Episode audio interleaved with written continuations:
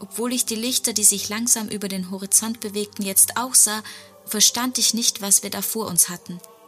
Dann hörte ich wieder die Stimmen. Hörte sie wirklich? Sie singen. Tayo klang mit einem Mal wach und lebendig.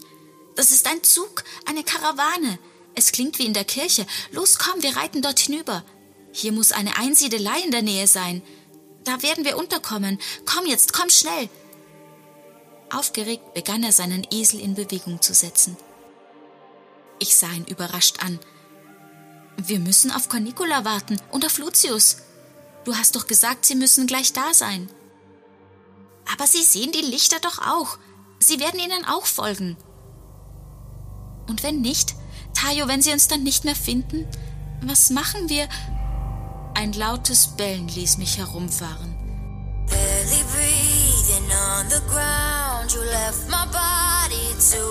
Stell dir eine Welt vor, in der die Gesetze deiner Vorfahren nicht mehr gelten, in denen es keine Grenzen mehr gibt, keine Regeln. Eine Welt, in der Schriftrollen zu Zunder werden, Städte zu Steinbrüchen und Bürgerinnen und Bürger zu Flüchtlingen. Eine Welt, in der das Recht der Stärke zählt und in einer Zeit, in der die Legenden großer Helden entstehen. Willkommen in der Welt von Cornicula und Abetonia. Willkommen zu Flug der Krähen, Legenden einer Erzählerin.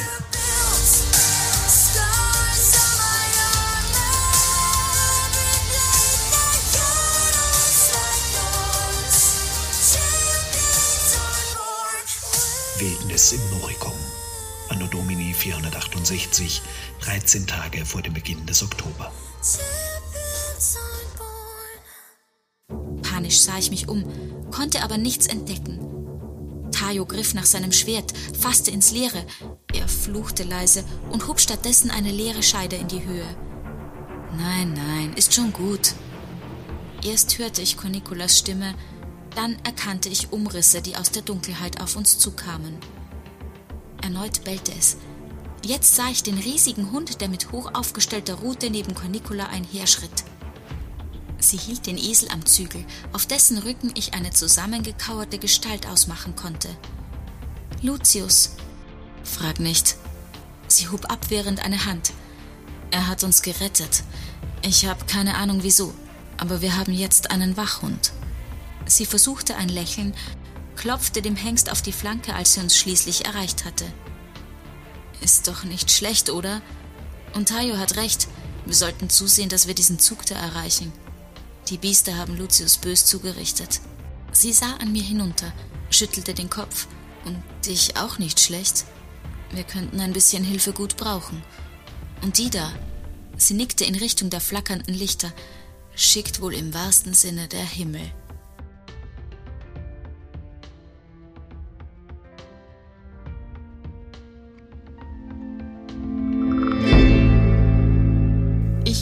Kann mich kaum noch erinnern, wie viele Monde es her ist, als du sagtest, du würdest Regenius letztes Abenteuer erzählen. Lucius richtete sich ein Stück weit auf und lächelte gequält. Ich weiß, ich weiß, er hob abwehrend eine Hand, noch ehe sie etwas einwenden konnte. Du sagtest auch, die Geschichte würde lang werden. Aber so lang? Manchmal glaube ich fast, du dichtest immer neue Teile hinzu, nur um mich zu quälen. Ich sah zu Cornicula. Ihre Augen verengten sich für einen Moment.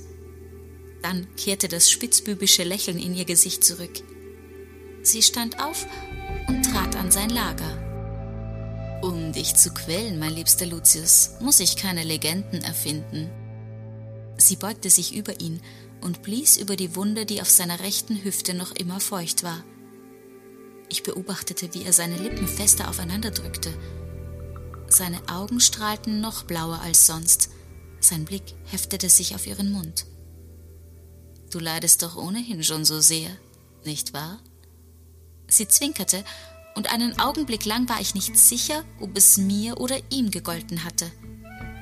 Unwillkürlich hielt ich den Atem an, als sie sich noch ein wenig tiefer bückte und mit der Spitze ihrer Zunge die beiden dicken roten Striemen berührte, die quer über seinen Bauch liefen. Erst den einen, dann den anderen Sie verharrte für ein paar Herzschläge und beobachtete, genau wie ich, das leichte Zittern seiner Haut. In diesem Moment öffnete sich eine schmale Tür. Ein kalter Luftzug wehte in den kleinen Raum. Cornicula richtete sich auf. Vater Vestus? Sie deutete eine kleine Verneigung an und lächelte dem Priester freundlich entgegen, der etwas unschlüssig im offenen Durchgang stand. Wie fürsorglich, dass ihr nach uns seht. Es geht den beiden schon wesentlich besser. Sie nickte mit dem Kopf einmal in meine und dann in Lucius Richtung. Der Mann in der hellen Leinenkutte sammelte sich rasch wieder und nickte ebenfalls. Das freut uns zu hören. Meine Brüder und ich haben sie in jedes unserer Gebete eingeschlossen. Er blickte einen Moment zu Boden, dann sah er Lucius an. Der ehrwürdige Vater Prius würde gerne mit dir sprechen, Hauptmann Lucius, wenn du wieder ausreichend bei Kräften bist, fügte er rasch hinzu. Lucius nickte. Jederzeit. Wir sind sehr dankbar, dass ihr uns hier Unterkunft gewährt. Sehr schön. Der Priester faltete die Hände. Dann werde ich den Vater am besten gleich holen. Und. Erneut sah er zu Boden. Er würde dich gerne unter vier Augen sprechen. Gleichzeitig, wie auf Befehl, schauten Lucius, Tayo und ich zu Cornicula. Die hob kurz eine Augenbraue, dann grinste sie breit. Sehr schön. Sie fasste mich um die Taille und half mir auf.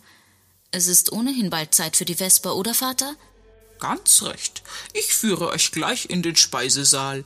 Mit einer erneuten kleinen Verbeugung drehte er sich um und verschwand wieder auf den Gang hinaus.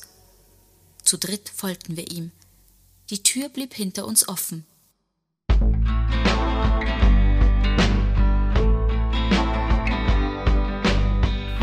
Einsiedlerklause, zu der wir mit dem Zug junger Priester gelangt waren, lag etwa einen Tagesritt von der nächsten Stadt. Ob und von wem Cetium noch bewohnt war, hatten uns allerdings auch die beiden Ältesten der Bruderschaft nicht sagen können, obwohl sie zur Bewirtschaftung ständig in der Klause lebten. Die Anlage bestand aus zwei alten dreigeschossigen Villen, gebaut von Kaiser Mark Aurel persönlich, sagt man uns voller Stolz, sowie zwei neueren hölzernen Gebäuden, ein paar Stallungen und einem großen Lagerhaus mehrere Gemüsegärten, zwei große Getreidefelder, ein weitläufiger Obsthain, mehrere Dutzend Hühner und eine kleine Schafsherde versorgten die Novizen und ihre Lehrer mit dem wenigen, das sie zum Leben hier brauchten. Die Arbeiten wurden von allen gemeinschaftlich erledigt, und die neuen Gottesmänner erhielten so neben der geistigen auch eine handwerkliche und bäuerliche Ausbildung.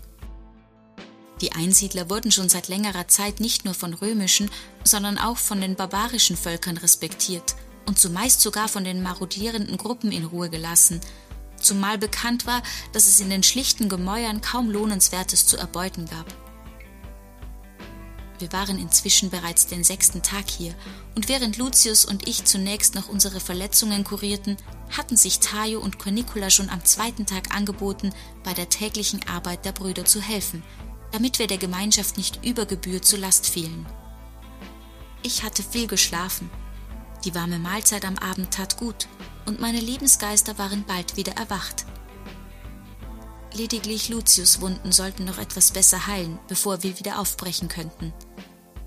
Im stillen hoffte ich, dass dies nicht allzu bald der Fall sein würde.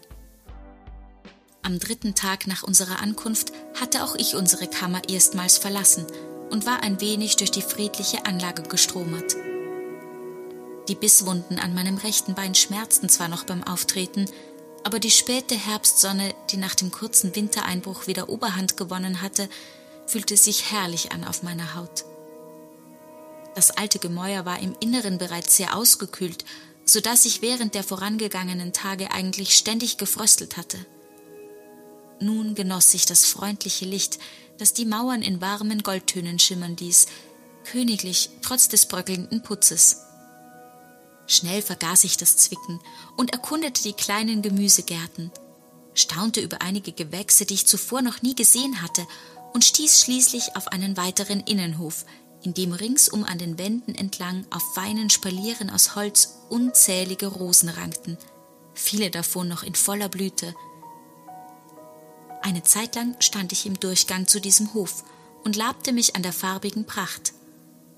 Auf der gegenüberliegenden Seite entdeckte ich eine kleine hölzerne Bank. Ich schlenderte an den langgezogenen Rosenbögen vorbei.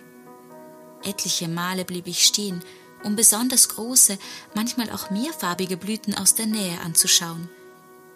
Ich tippte vorsichtig gegen die mächtigen Stacheln, mit denen die kräftigen Stöcke bewehrt waren. Dann wieder strich ich versonnen über einige der tiefgrünen Blätter, die beinahe silbrig in der Sonne glänzten, als seien sie aus einem besonderen Metall geschmiedet. Aber kein Schmied könnte je solche Vielfalt fertigen. Mein Blick blieb an den Schatten hängen, die das Geflecht aus Ästen, Stacheln, Blättern und Blüten auf das unebene helle Mauerwerk warfen. Ein verwirrendes Mosaik, ein Labyrinth, wie aufgemalt auf einem mattseidenen Stoff. Ich stellte mir eine Tunika aus solch einem Stoff vor. Jede Falte würde das Muster neu kombinieren, das Labyrinth neu malen. Ich sah Cornicula in dieser Rosentunika vor mir. Ihre schwarzen Locken umrahmten ihr strahlendes Gesicht wie eine Fortsetzung der Zeichnungen auf der Seide. Sie tanzte vorbei an den Spalieren, wie getragen vom Wind. Nichts erinnerte mehr an die kleine Krähe. Ich sah einen stolzen Kumoran fliegen, hoch in der Luft. Dregenia. Ich drehte mich im Kreis, mein Blick folgte dem schwarzen Vogel, der sich schwerelos in den Himmel schraubte. Ich drehte mich, bis mir schwindlig wurde und das Geschöpf im endlosen Blau verschwunden war.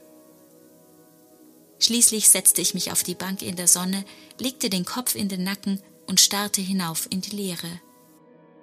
Meine Brust schmerzte, aber mein Herz war wach und fühlte sich lebendiger an als je zuvor. Nach einiger Zeit schloss ich meine Lider vor dem rötlichen Vorhang, sah ich erneut das Muster aus flimmernden Rosenblättern, Zweigen und Stacheln. Ich atmete tief ein, wie warmer Honig schmeckte die Luft. Ich leckte mir über die Lippen. Rosengärten waren bei den alten Patrizierfamilien sehr beliebt. Cornicolas Stimme klang so weich wie die Herbstluft, die sie mir sanft über meinen schweißbenetzten Hals blies. Man sagt, dass in Italien jede Villa wenigstens ein paar solcher Spaliere im Atrium hat. Sie setzte sich neben mich auf die Bank und legte einen Arm um meine Schultern. Es muss herrlich dort sein. Ich öffnete nicht die Augen, ließ nur meinen Kopf zur Seite sinken, bis ich ihr Haar an meiner Wange spürte. Fast gemeinsam atmeten wir beide einmal tief aus und wieder ein. Nach einer kurzen Zeit der Stille begann sie mir leise von der Geschichte der Klause zu erzählen.